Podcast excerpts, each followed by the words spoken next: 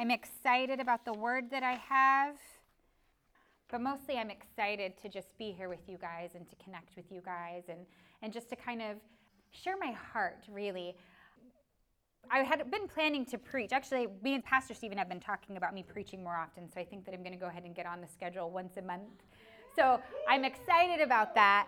So I've been kind of planning and praying, and I just really, really felt like God wanted me to speak prophetically over us today. I feel like He has a word for us. I feel like He has a prophetic word for us. I feel like it is going to break some some chains today, and not just individually, but corporately as Grace Place, the church. And so I'm excited. I'm a little scared. I'm a little nervous, and I'm hoping that you guys will receive it. I hope that I can give it in the way that you can receive it because I don't know if you, you really know me, but uh, finesse is not really my thing. Um, but I'm going to try to be finesse like and ladylike. I'm ladylike for sure. But my husband jokes with me because I, I, if any of you have ever read Francis Chan's books, they're intense, and and I highly recommend them. You should get them. I mean, it's really, really great. He he writes wonderfully. He has a great word to speak to the to the church. Um, but every time I read it, I leave his books feeling like I'm not even saved anymore. And then I get like really intense. And Stephen's like, you need two weeks to calm down. Don't talk to anybody, okay? like, and so that's how I feel about the books that I've read here recently. God has really been leading me to ancient wisdom, to older wisdom. Um, I've been reading a lot of books by this woman named Elisabeth Elliot, and so you're going to hear her a lot in this. And she is she's she's been passed for about five years, I believe. She passed in her 90s. She lived a really long, good life, but I keep going back to her. I bought these books of like 17th century Christian writers, and I've been devouring the things that they've said. I listen. I'm, I'm not even kidding about this. I've been listening to like old hymns. Like I like I just I needed something different. What's out there right now is amazing. I'm not discrediting that. I think that what pastors are preaching now is great, um, but there's just something in me that was drawn to what was preached then. And that was kind of like a theology of suffering. Nobody talks about that anymore. We don't talk about suffering and connecting with Jesus. We don't talk about what that means for the local church in today, how hard it is, and how rewarding it is all at the same time so that when something hard does come and when church does get hard and when serving Jesus does get hard, we think, whoa, I didn't sign up for this. Not realizing you actually did. Right? right? And so my message today is going from surviving to thriving. And, church, I just believe it today. Today, we are going to have some breakthrough. And some of you have been just surviving. And today, I know that Jesus is going to take you from that to thriving, even in your circumstances, even when your heart is wrenching, even when you feel like you can't breathe. God is going to step in and He's going to move you past that from just merely surviving into thriving in His Word with Him connected to Jesus. So, are you guys ready with me this morning? I'm excited. So, bear with me. I'm a little rusty. So, I'm not sure if by now y'all are sick of hearing Steve and I talk about the cancer diagnosis. I know we, we talk about it a lot. But the devil did something in our lives and we came out the other end. So I'm going to use every opportunity to turn back that arrow back on him and I'm going to use it to advance the kingdom of God because he didn't destroy us, he only made us stronger. And by the grace of God. So, as long as we can, we're going to use that to do some damage, right? That time in our lives definitely took its turn in shaping us as a family and individually. My husband obviously was affected. I was changed by it. Boston and Avia, they'll never be the same because of it. Watching their father go through what he went through, um, being in a family that went through cancer. And I don't say that in a dooming way. What carries my confidence in that is that the Word of God and my firm belief in it is in me. I love it. I love the Word of God. The hard, the good, the uplifting, the encouraging, the slap me in my face, like, what did that mean? Part, you know, word. So I want you to turn to Romans 8 28. And you know what? God's challenged me, and I'm going to challenge you guys. He's been challenging me to, to bring my Bible to church. We use our phones, right? But there's something about bringing the Word of God in written form to look at it, to write in it, to circle things and say, man, this, you know, there's something about that. Again, I might just be like all into like old times right now, but, um, but it's where I'm at. So I'm going to encourage you to do it. So Romans 8:28. And it says, And we know that for those who love God, all things work together for good for those who are call- called, called. Where did that come from? called according to his purpose. That was weird. Okay. Michael Molinos, a 17th century Christian writer, put it this way Even if these times are caused by the devil, you are nonetheless in the sovereign hand of God, and these things will turn out for your gain and spiritual profit. We relied on our gracious Father for our survival in this time, and all we had strength for was survival during that time that Stephen was going through that. It was definitely a pride destroying time in our lives. Here we are about to like conquer New York City. We had grit, dreams, and a call, and we were gonna like, New York City was just never gonna be the same because our family stepped on on this little island, right? That's just how we believed it. God called us, He backed us. Here we go. There were miracles that had gotten us to this point, and we just knew that this is what it was going to be like. But how many of you know um, plans, how plans work in the kingdom of God? They don't always work out the way that we think and the way that we play it out in our minds. Write this scripture down, and I want you to memorize it. So if you have your phones, take a note. I want you guys to write this scripture down. It's Proverbs 16 9. Within your heart, you can make plans for your future, but the Lord chooses the steps you take to get there. This, I'll say it one more time Proverbs 16 9. Within your heart, you can make plans for your future, but the Lord chooses the steps you take to get there. This will save your heart a lot of pain and resentment. Fully understanding this and getting it in your heart will keep you close to Jesus in a season of mere survival and delay. Right? When things are delayed, when things aren't going your way, and you're just merely surviving and you're wondering, God, what are you doing? We had a plan.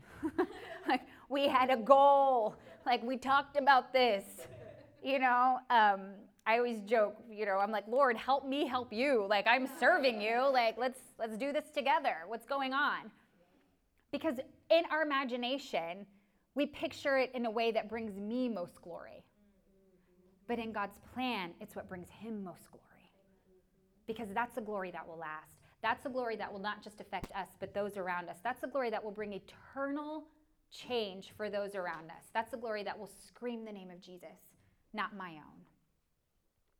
I say all of that to say this the Perumalla family is done just surviving. We're done. That season is past, and God has moved on, and where He goes, so do we. And I feel the tide turning, and I fully believe that we are moving from surviving onto thriving. I fully believe it. In Exodus 33 14 through 15, it says, God said to Moses, My presence will go with you, and I will give you rest. And then Moses said, If your presence does not go with me, do not bring me from here. He refused to move if God wasn't going to move. And he refused to stay if God wasn't going to stay. And that's where we're at. I'm God has moved on from this survival mode and he's moving on to thriving and he's saying, "Will you go with me, church?" Or do you like the attention of just surviving?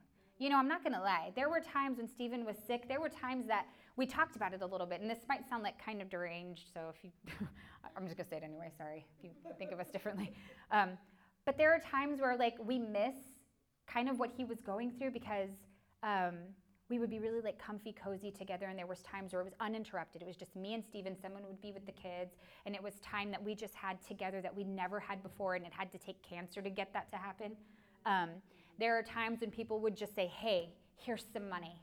Let me bless you. And we were like thank god because the light was about to go out.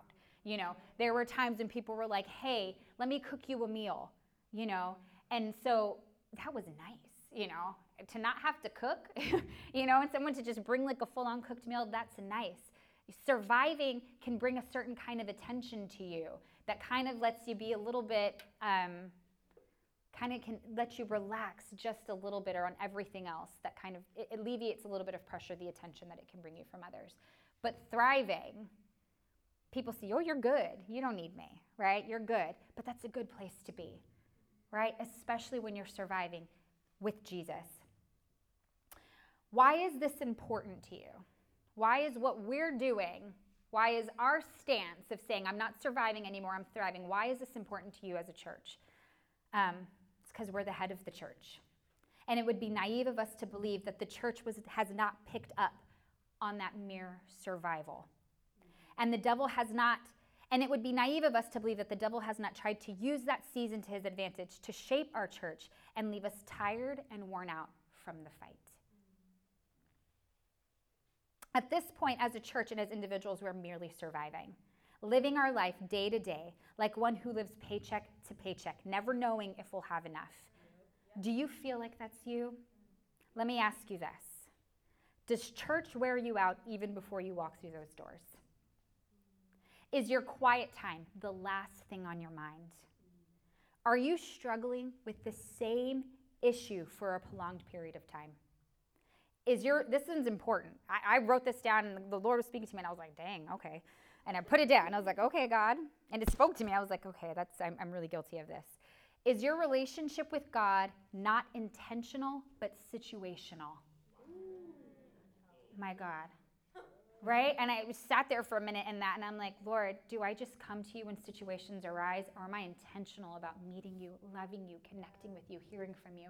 Or do I run to you because I'm in trouble? And only when I'm in trouble. Is it intentional or situational? As Christians in a season of survival, God provides that grit to go along with it. Praise God, right? That ability to withstand the high speed winds. And I've known that God given grace. I've spent my life surviving. I've spent my life in that season since a little girl, a very, very little girl. I've spent my life surviving. But when that season is over and we stay in the mode of survival, we lose the grit and become apathetic and resentful and exhausted. When God's telling us to move on, live, thrive, live in the word that I've given you, but we like that attention of surviving or we're stuck in that mode, we start to become resentful. We start to become exhausted and we can't figure out what's going on. I am saying and I am declaring as a leader of this church that we are moving on. And because God has moved on, we will thrive along with Him. And I'm ready for that. Are you ready for that? Are you ready to just feel the excitement of what we're doing here in Hamilton Heights? Are you guys ready to see the fruit that God wants to give the Grace Place NYC, not because we're special, but because we're faithful? Yes. Because we believe that Jesus changes lives. We believe that it's not about who stands up here or who's on the worship team or how big it is or how big or all the seats that are filled here because the goal is not to be popular. The goal isn't to tickle people's ears. The goal is to get people who were once lost to be found. And it's our job to light the path, to shine the way to Jesus and say, hey, I was where you're at before and I'm better, right? I'm better for it and I'm thriving. Thrive is defined as to progress towards, um, sorry, progress toward or realize a goal despite or because of circumstances, to grow vigorously or flourish. And I'm sure there are many ways to thrive in the kingdom, but here are just the ones that I feel like the Holy Spirit has given me to equip you. And number one, and I can't take credit for this because I heard someone say it and I thought it was amazing. Um, count the cost and then count it all a joy my goodness, Pastor Kristen Wilkerson said that, um, and she's a pastor here in the city. She said, Count the cost and then count it all a joy. And Luke 14, 26 through 28, I think we have that. If anyone comes to me and does not hate his own father and mother and wife and children and brothers and sisters, yes, even his own life, that sounds intense, right? You're like, okay, gotta hate my mom. But let me clarify this in the sense of relative disregard for them in comparison to the attitude that we have towards God, right? It's he's not saying to hate everybody in your life. It's saying love God more. Love God more. He cannot be my disciple. Whoever does not carry his own cross, express a willingness to endure whatever may come, and follow after me, believing in me, conforming to my example, and living, and if need be, suffering or perhaps dying because of faith in me, cannot be my disciple. For which one of you, when he wants to build a watchtower for his guards, does not first sit down and count the cost to see if he has enough to finish it? In James 1 2 through 4, he says, Count it all a joy, my brothers for when you meet trials of various kinds, for you will know that testing of your faith produces steadfastness. And let steadfastness have its full effect, that you may be perfect and complete, lacking in nothing. It's not easy, you guys. Living up to those scriptures, yeah. it's not easy, but it's worth it. It is so worth it. Do you view Christian life that way in light of this scripture? Do you look at that and be like, totally worth it? kind of hard, right? Do you live your Christian life that way? But it's time to look at what the Word of God says in light of what this life means and say, I'm going to count the cost and I'm going to count it all the joy and I'm going to go for it because life isn't about you. We live all this life together, you guys. What I do affects you. What I do affects the person across the street. I mean, what I, I need to believe that what I do in this life has an effect that just doesn't have to do with my own kids. We all matter here together, and we are all living here together for a reason at this very time. There has been billions of people that have come before that will come after us. And we have to be kidding ourselves to think that we don't make a difference. There's a reason why you're here. There's an absolute reason. And it's worth it to find out. It, I'm kind of a side note. Stephen told me not to do this to keep on track, but I'm thinking about it, so I'm going to say it.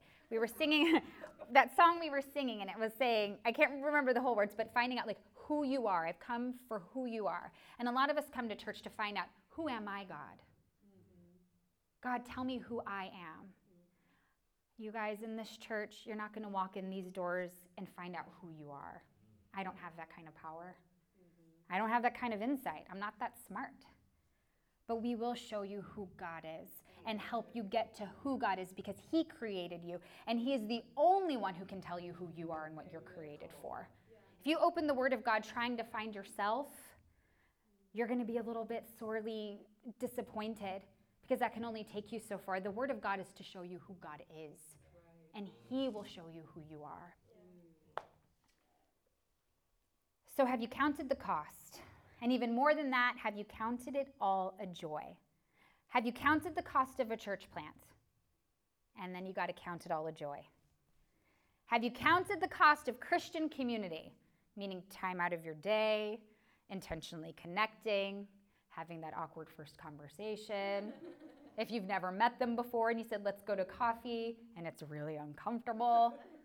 Have you counted the cost of connecting in your church community, even in its awkwardness, and then counted all the joy?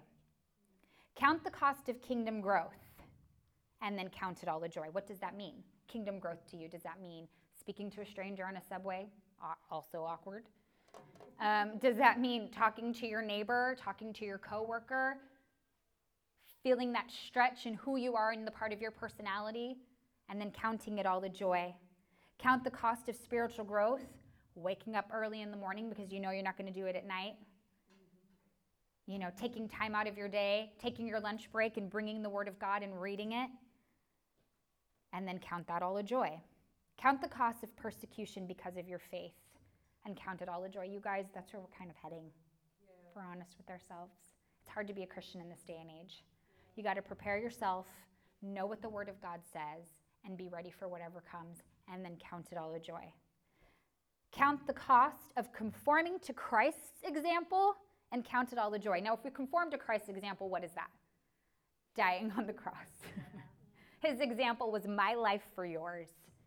Count that all the joy. There's so many times and opportunities in our lives where we can say, all right, in this situation, my life for yours. I'll consider you before me.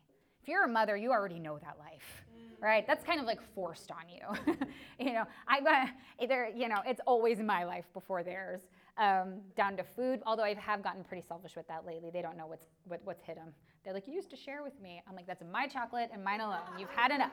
Like I'm no longer sharing. That's done. Our love for Jesus takes us face to face with the declaration, whatever it takes but your living and active response to that declaration will determine if you can thrive in this world living an authentic Christian life. If you want to for, um, follow into Christ's example, you've got to live that whatever it takes to Jesus kind of faith. Otherwise, you're not going to thrive in an authentic Christian life because we're going to hit that road, that fork in the road, and say, whatever it takes, but not that. Whatever it takes, but oh, that just is really uncomfortable, Lord, even though you see it in the Word of God. You kind of kind of have to surrender to that. Let me clarify what I mean. The Holy Spirit nudges you to speak to a coworker, neighbor, friend, or stranger about Jesus. You either can have the attitude of whatever it takes or insert your excuse. God wants to stretch you, train you, and pull you out of your comfort zone in personal evangelism. Cue the Friday Night Lights announcement. We all saw that, right? Yeah. Friday Night Lights, we're going to go out there, we're going to speak to people about Jesus, we're going to invite people to church. Whatever it takes, or insert excuse. Oh, it's a little late. Oh, I'm very tired. The day went by, it got away with me. Oh man, you know what? Some friends called up and they kind of wanted to go out, so there's going to be more. Whatever it takes, or insert excuse. I don't want to be single for the rest of my life. But Jesus is wooing you to draw closer to him so you can experience true healing and heavenly love first before connecting to another soul. But the requirement is to set aside time for him, whatever it takes, or insert excuse. God is calling us to step up in serving in our local church, whatever it takes, or insert excuse. and I hope you guys go with the whatever it takes part. An authentic Christian life can be determined by the scripture in James 1:22 through 25. But prove yourself doers of the word, actively and continually obeying God's precepts, not merely listeners who hear the word but fail to internalize the meaning, deluding ourselves by unsound reasoning contrary to the truth. Goodness. For if anyone only listens to the word without obeying it, he is like a man who looks very carefully at his natural face in the mirror. For once he has looked at himself and gone away, he immediately forgets what he looked like. But he looks carefully into the per- but he who looks carefully into the perfect law and the law of liberty and faithfully abides in it, not having become a careless listener who forgets, but an active doer who obeys, he will be blessed and favored by God in what he does in his life of obedience. It's obedience, church, and we don't like to hear that word. My kids sure don't like to hear that word. You know, obey. But I started to notice that when I use the word obey to Avia, she really does listen. Like, more like pleading with her, Avia, come on. But when I say obey, she'll like roll her eyes and then go. So try that, you guys. I'm like, obey. Um, I'm gonna start doing that to y'all. Obey. you know, but that's what it is. It's obedience because you guys, sometimes this is hard. Sometimes it's hard to obey the word of God. Sometimes it's hard when God says, um, Come near to me and I will draw near to you. That's a commandment. Draw near to me and I will draw near to you. Obey. Because guess what I get from obedience? Jesus is drawing near to me. And what does obedience look like for drawing near to Jesus and He drawing near to me? Opening my word, reading the Bible, spending time with Him, getting on my knees, and praying Going to bed, before we go to bed, praying for someone other than ourselves, right? Obey. John 14, 12. Oh, sorry, I missed this part. Write this question down based off of this scripture. What am I doing with what I've heard? Right, John 1 22, 25, and then write, What am I doing with what I've heard? With what you've heard about the Word of God and what you believe to be true, what are you doing with that? You've heard a word that you were like, so good. Amen. That word spoke to me. What have you done with it? What you done with it? What have, I mean, has it just been something that was cool and you liked it? And that when it spoke to you in that moment, what have you done with it? John 14, 12 says, I assure you, and this is amazing, you guys, and most solemnly say to you, anyone who believes in me as Savior, this is Jesus saying this, not me. Just kidding. Don't, don't believe it in me. Believe it in Jesus. Will also do things that I do, and he will do even greater things than these in extent and outreach because I am going to the Father. In doing what Jesus does, in believing in who he is, we will do greater things than he did on this earth. You guys, he rose people from the dead. You guys, people were walking around with leprosy, losing appendages, and he healed them and they were made whole. He spit in the ground and made mud and put it on someone's eyes, and they could see. He believed in a woman, believed for a woman who was bleeding for years and years and years of her life. And he said, You have been healed because your faith has healed you. There is great things that Jesus did on this earth that are true, that have happened. And we live with that knowledge. What are we doing with what we've heard? If you've heard that Jesus can heal, and if you heard that he's given us the power to do greater things than him, what are we doing with that? Are we praying for people? Or are we nervous that it's not going to happen? I've prayed for people, and one time I, I, I prayed for a baby that was um, that had passed away, and we'd gotten permission to be able to go in. I've never seen a sadder sight than that. I've never experienced anything um, quite like that before. To walk into a church with the baby laying there, and it was just me and my friend and the baby, and I thought, this, I'm going to pray and see if this baby comes to life. I'm going to be a doer of this word. Fortunately, it didn't happen, but I tried it. And I'm going to keep on trying it. I'm going to keep, and even if they're not physically dead, but they're spiritually dead, I'm going to lay hands and I'm going to pray and I'm going to speak life, life giving words to people who are dead inside because God brings life.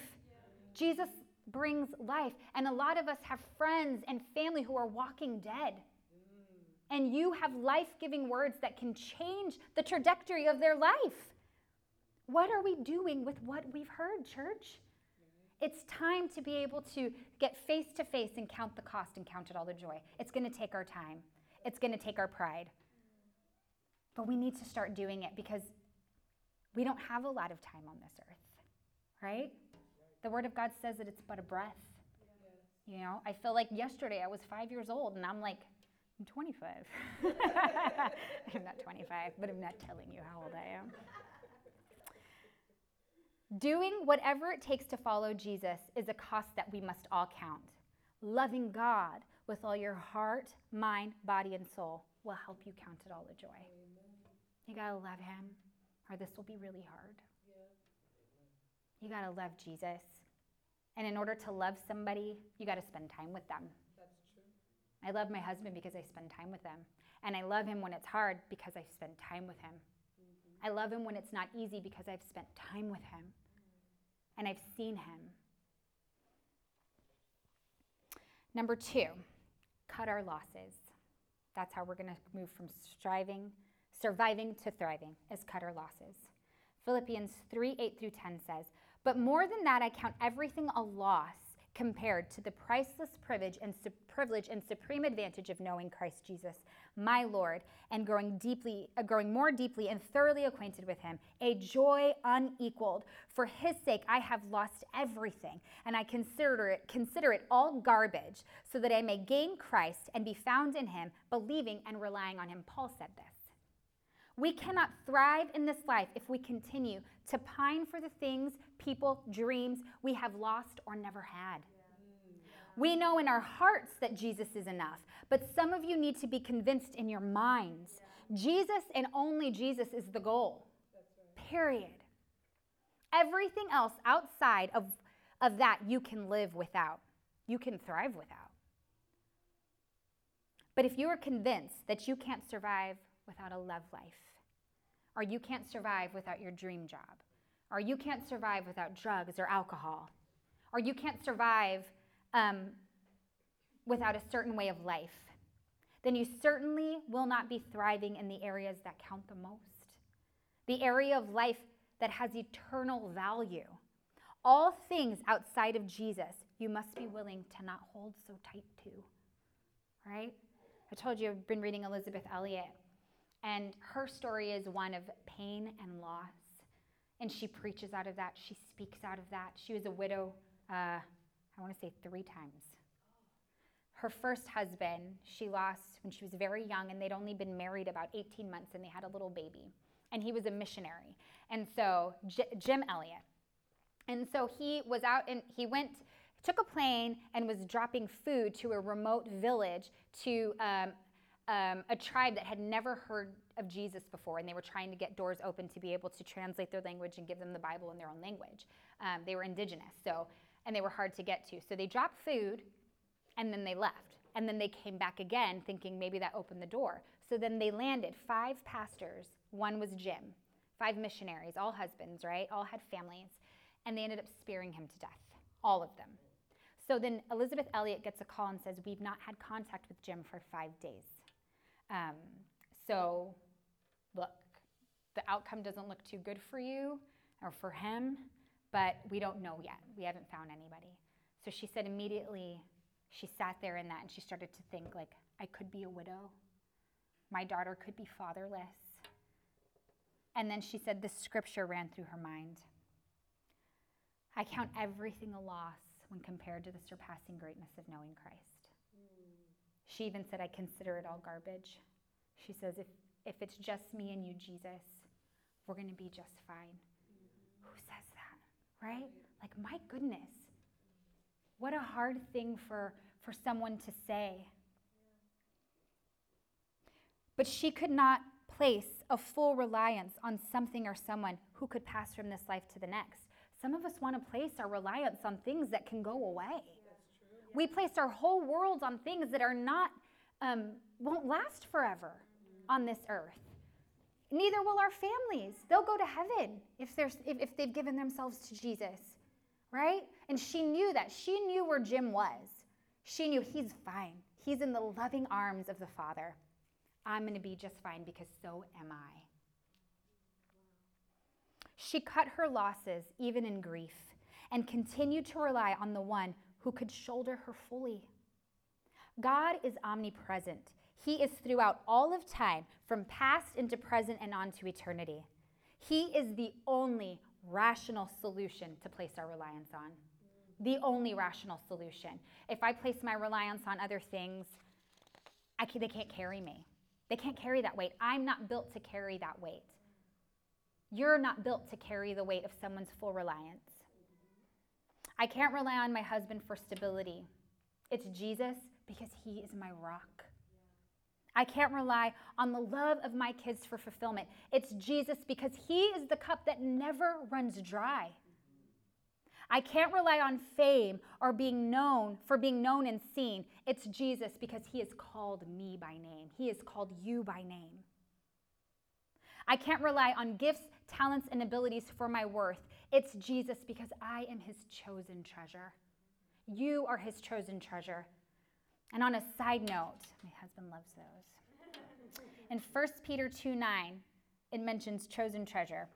And that the Hebrew word for that is segula, which means a special treasure or possession. It is used to describe guarded wealth indicating the placement of king's jewels and treasure. You know, like the king's guarded treasure, like the queen's jewels. They're guarded and they only come out for special occasions. It's in a safe, protected place because of their extraordinary value. And God says that each believer is a priest and king, and his unique and special treasure is of great importance, a treasure above all other treasures. He calls you that.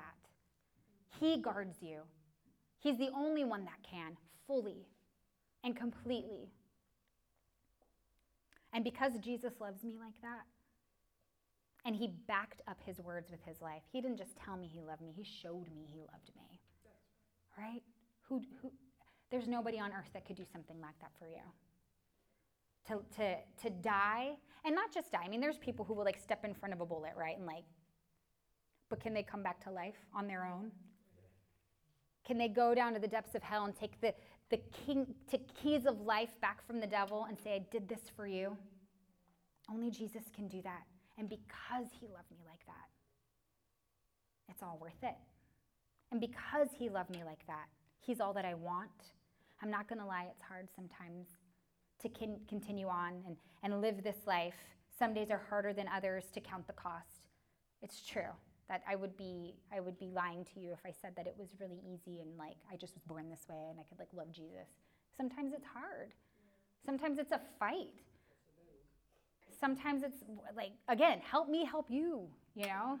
Why am I struggling to spend time with you? I love you. And we're always faced with that question, right? And there's never an answer. Like, I want to spend time with you. Why am I not doing it? like, I don't get it either. It happens. But I think that if we bring that to light and say, everybody struggles with that, guys, we can all hold each other accountable and say, like, how are you doing with Jesus? And not feel ashamed because we know it's hard too. That's what community is, is to look at one another and say, how are you doing? How are you doing, not just in life, with Jesus? What's Jesus speaking to you? And we can say, You know what? I've been kind of far from him lately. What can I do to help you? Let me send you some scriptures. I'm going to text you something. I'm going to pray for you. And when we have that in mind, we can really truly be a community of believers that uplift one another because we say, you know what, brother over here is struggling. I'm going to send him a prayer. I'm going to send him a scripture because if he's not opening his word, he's certainly going to get it in my text, right? We need to uplift each other in that way. And guess what that means? Exchanging phone numbers, guys. You guys got to get each other's phone numbers. You guys got to get to know each other. The third is embrace suffering. This one is by far probably the toughest.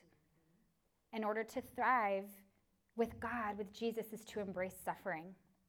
In Philippians 3:10 it says, "And this so that I may know him experientially, becoming more thoroughly acquainted with him, understanding the remarkable wonders of his person more completely, and in that same experience, the power of his resurrection, which overflows and is active in his believers, and that I may share the fellowship of his sufferings by being continually conformed inwardly into his likeness, even to his death through suffering. Jesus thrived in suffering because he continued to love through it. Jesus dying on the cross is the greatest act of thriving that ever was and ever will be. His sacrifice opened the door for you and for me to eternally thrive with God the Father. He demonstrated a my life for yours grand gesture. And for some of us, if suffering entails benefiting solely others, we bow out. Like it's time to go. For some of us, if there is any sort of cause for suffering, we're like, peace. I'm out of here. It's been really great knowing you, but I'm not about this life, right? I don't want to suffer if I don't got to suffer. Elisabeth Elliot said this. I told you, she's all up in this. Our vision is so limited, we can hardly imagine a love that does not show itself um, in protection from suffering. The love of God did not even protect his own son from suffering. He will not necessarily protect us, not from anything it takes to make us like his son. A lot of hammering and chiseling and purifying by fire will have to go into this process. Jesus will not necessarily protect us, or God will not necessarily protect us from anything that will make us like his son. Right? We want protection from a lot of things. We want protection from suffering from this earth. The goal isn't to live a life that has been untouched, it's to live a life that conforms me to Jesus. It's to live a life that gets me whatever it takes to get me to look more like the Father, to look more like Jesus, because Jesus changes lives, because Jesus brings eternal life, right? And so I will do whatever it takes to look like that, right? And sometimes that entails some suffering. Sometimes that entails saying, This is really hard right now, God, but I'm not going to throw a fit about it. I'm going to trust you. I can't change my circumstances, but I'm going to trust you. And I'm going to just, I'm going to say kind things right now in this season. I remember when we were told that Stephen, in fact, had cancer the second time. And um, I was so angry so angry with God because I fully believed he was like healed. Like we've said this before over and over again. Like we thought we were going to launch the church and be like, God healed Jesus. People were going to pour into those doors because there was a healing that took place that preceded our church launch. Like we thought that for sure. But I remember being so angry hearing the words that he indeed had cancer. So we sat down at this on this bench. And in my mind I thought, if I don't sing his praise right now, I'm going to say some really harsh things to him. And I feel like this is a fork in the road between my love for God based off the words that are about to spew out of my mouth. Um, and so instead, I said, Stephen, let's just worship God. Because the only thing that could keep me from saying what I, how angry I was and cursing him. I wanted to curse God. I was so mad at him because I saw how hard my husband worked. I saw the faith that he had. So to not answer that, I was angry. But I know God is faithful. I knew that, right? Um, and the only, but I didn't feel that. So I just went with what I knew, and I just worshiped God because I knew I w- I didn't want to say those ugly things. But that was a fork in the road for me. He will not protect us from anything that makes us like Jesus. Do you want to be like Jesus? Is that the goal for you guys? Is that the goal for me sometimes? Sometimes it's not. Sometimes I'm like, if this is what it takes, I really don't want to be like him. I'm like, do I really want to be like you, Jesus? Um, just a little bit. Um, we need to stop despising the Father for hardships in our lives. It's counterproductive, you guys. If you believe that God is good, then you must believe that He can and will work all things, including the bad, together for our good. If you believe God is good, if you believe that's who He truly is in nature, when bad things happen to you, you have to believe that He's going to work it out for your good. Otherwise, why would He allow it to happen? If you believe God is sovereign and something horrible happens in your life, if you believe that God's good, you need to get it in. Then, God, if you allowed it, you have got something up your sleeve. And I'm going to wait on it. Yeah, right. I'm going to wait for it. Because of that belief, you will come out the other end of it refined and more like Jesus and ultimately, you guys, more fulfilled.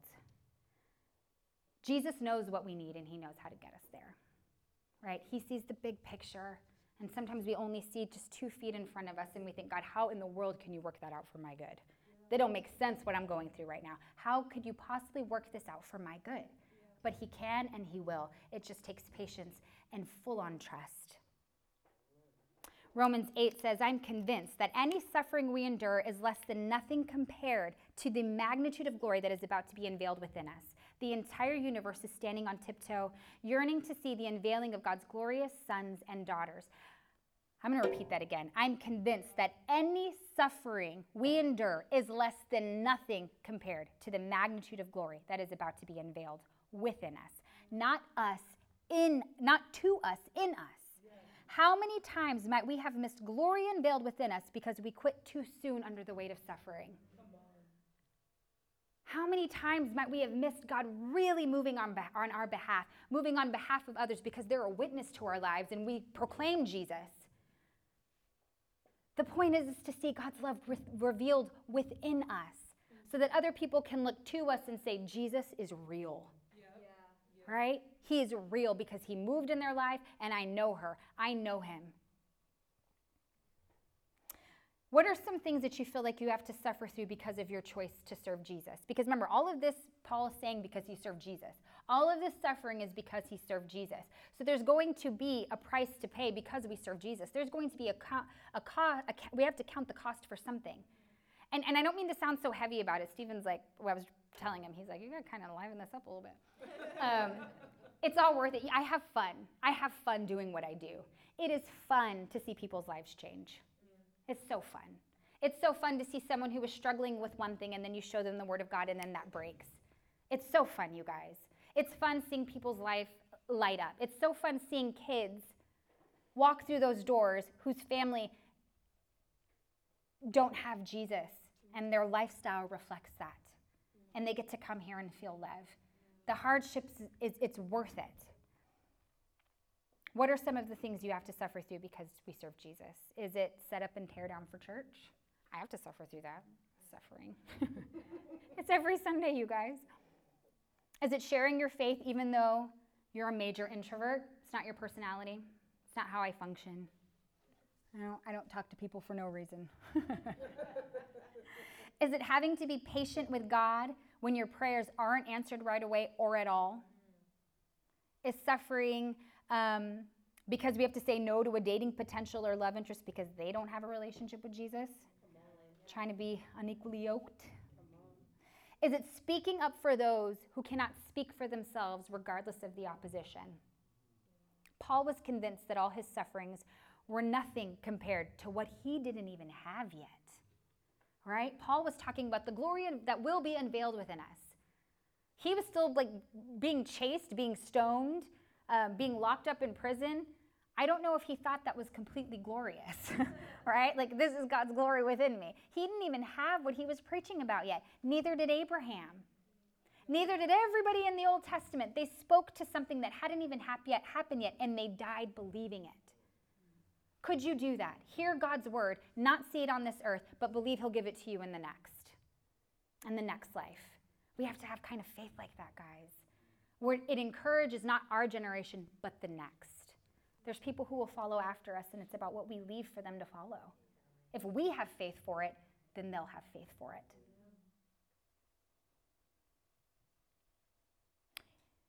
He was convinced because he allowed the truth of what Jesus did on the cross for him to overwhelm him. We have to be overwhelmed with love by what Jesus did for us. We do. I'll say it over and over again. Jesus dying on the cross knocks, sweeps me off my feet.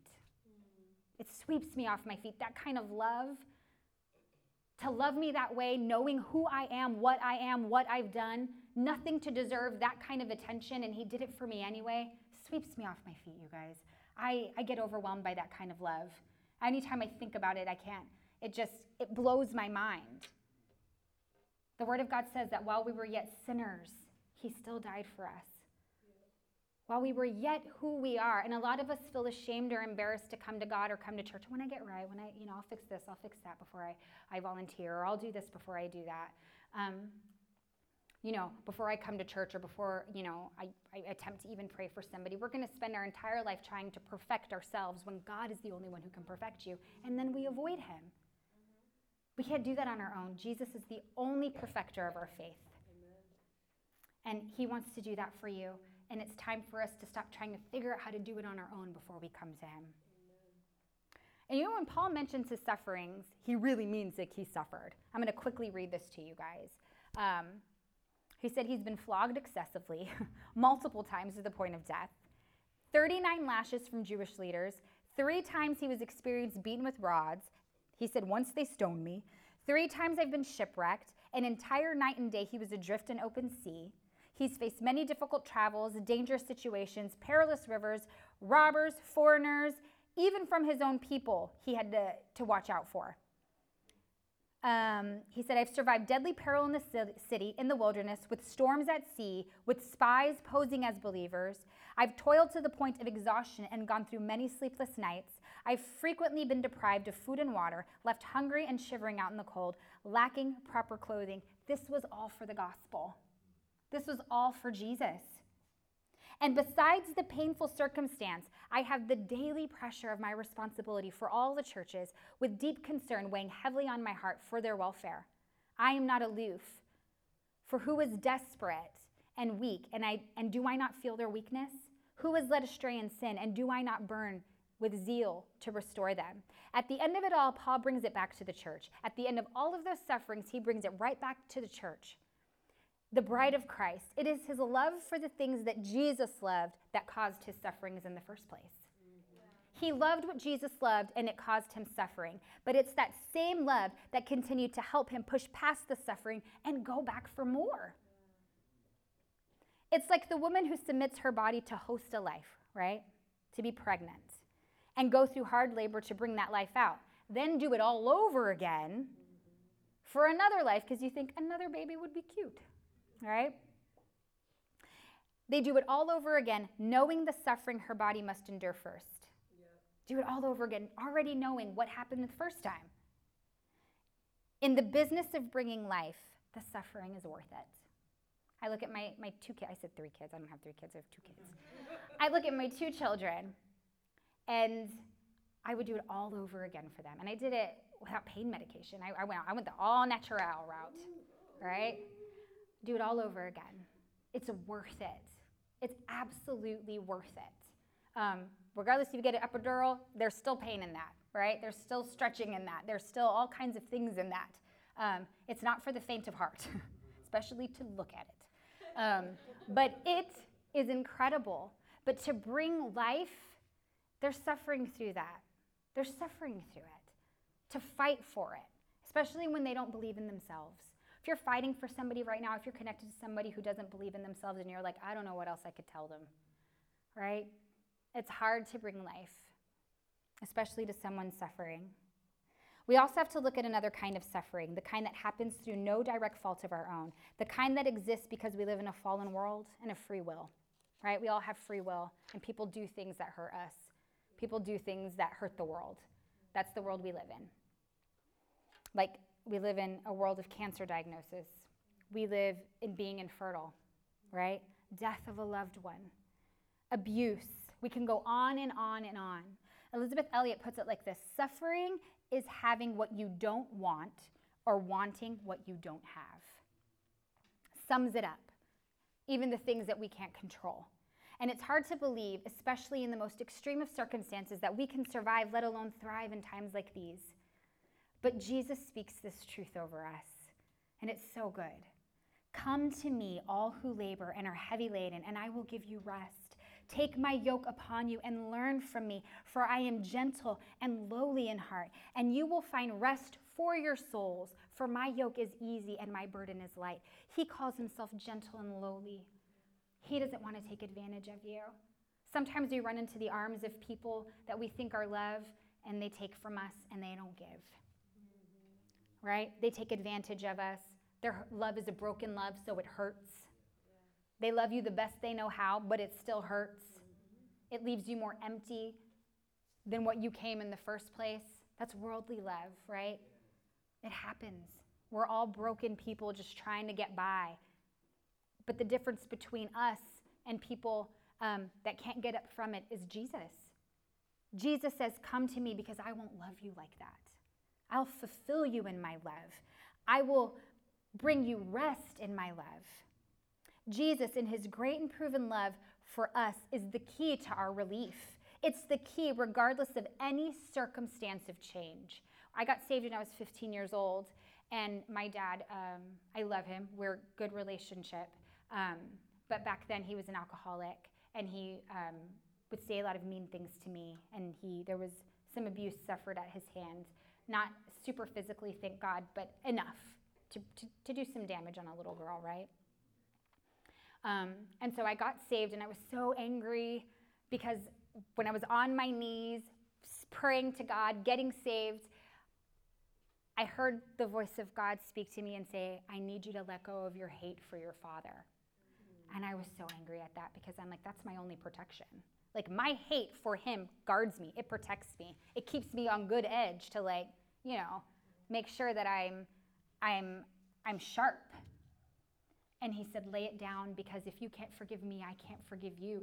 If you can't forgive others, I can't forgive you because it's not that he won't do it, it's that my heart is so filled with hate that his love can't penetrate. It, your heart and your life becomes so filled with things that, that, that we deny the good things that could come to us from Jesus. It's not he's saying, well, if you don't do it, I ain't going to give it. It's, that's not the attitude that Jesus has towards us. It's your heart is so full with something um, that's taking up space and you don't have room for me. And he said to let it go.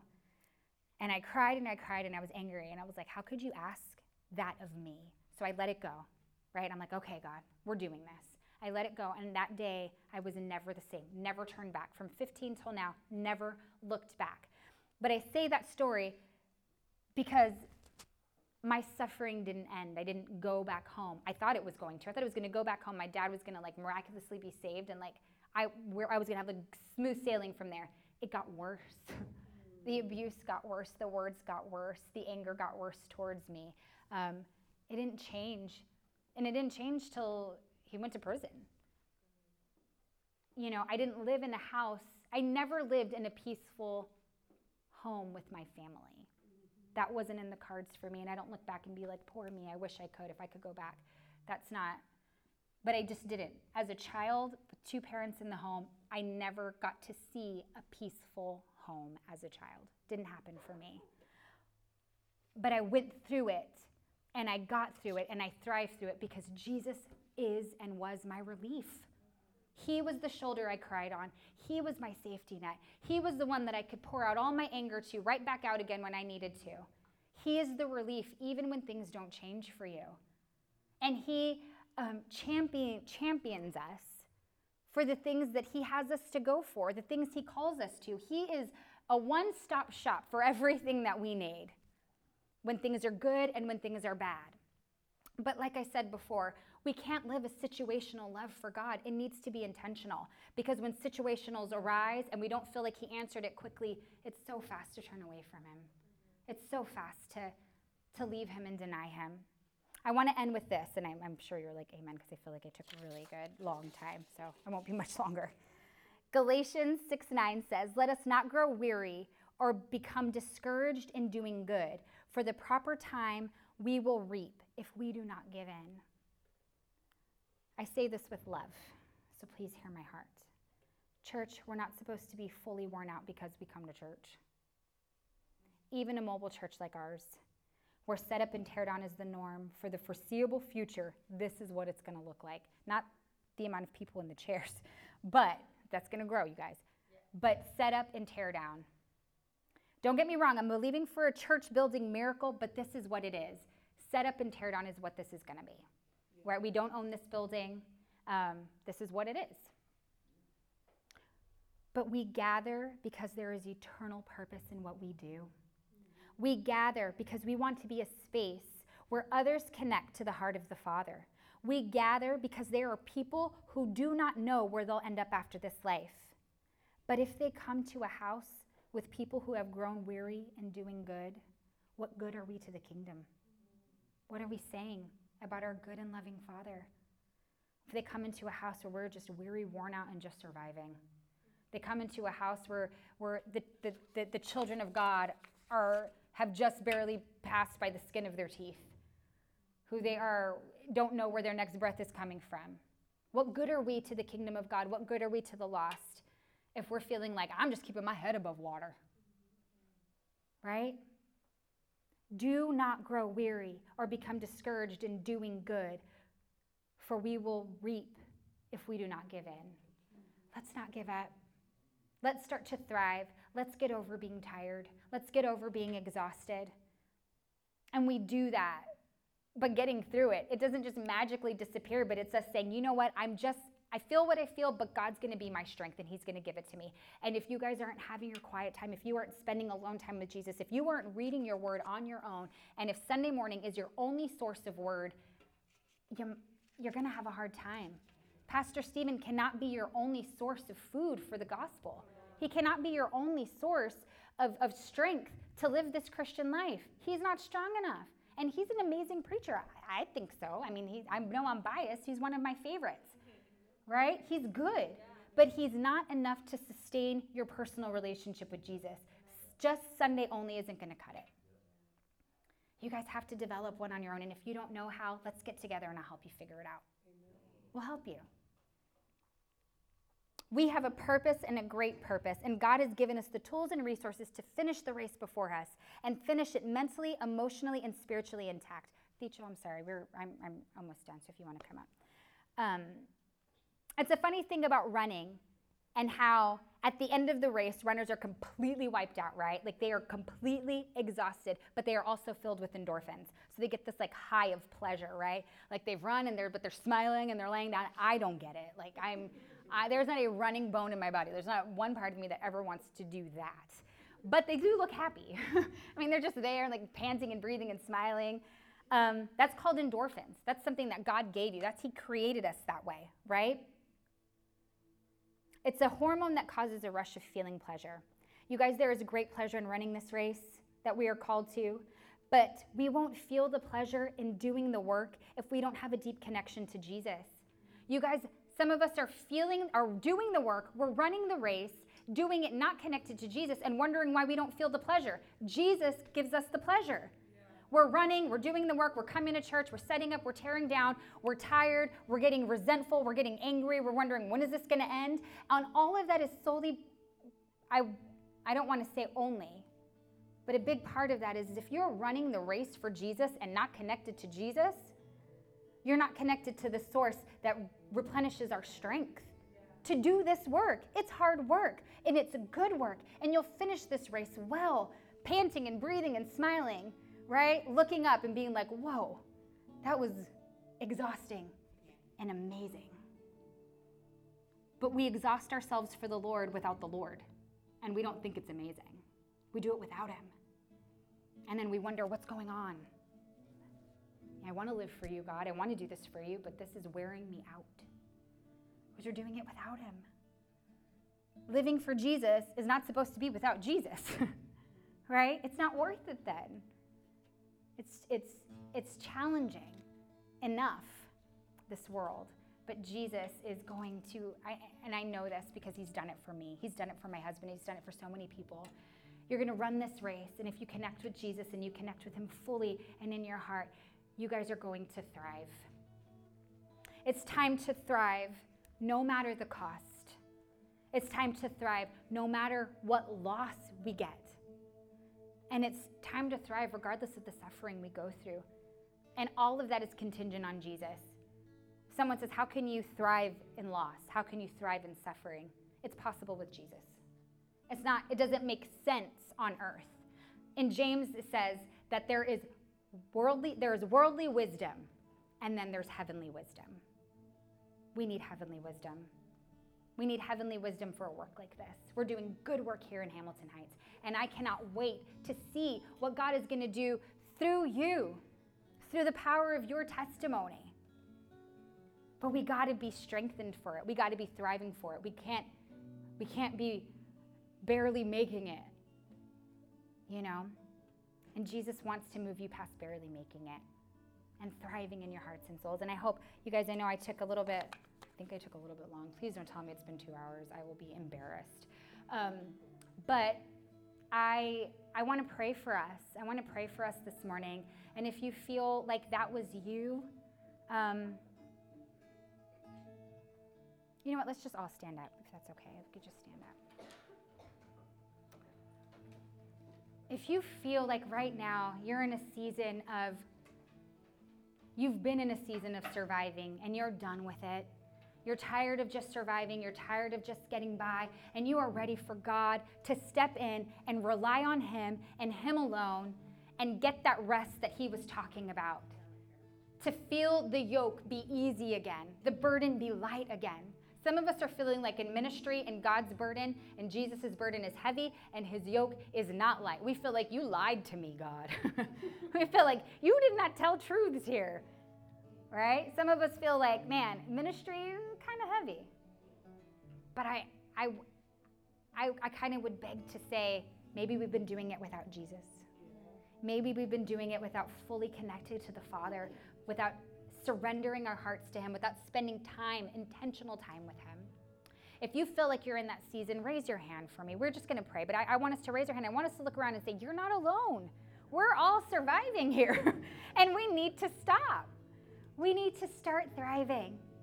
It's time to thrive, church, and that's what we're going to do, and that's where we're at. And I'm just going to pray over us right now, and then we're going to have you guys lead us into one other song, but that is what I want to do.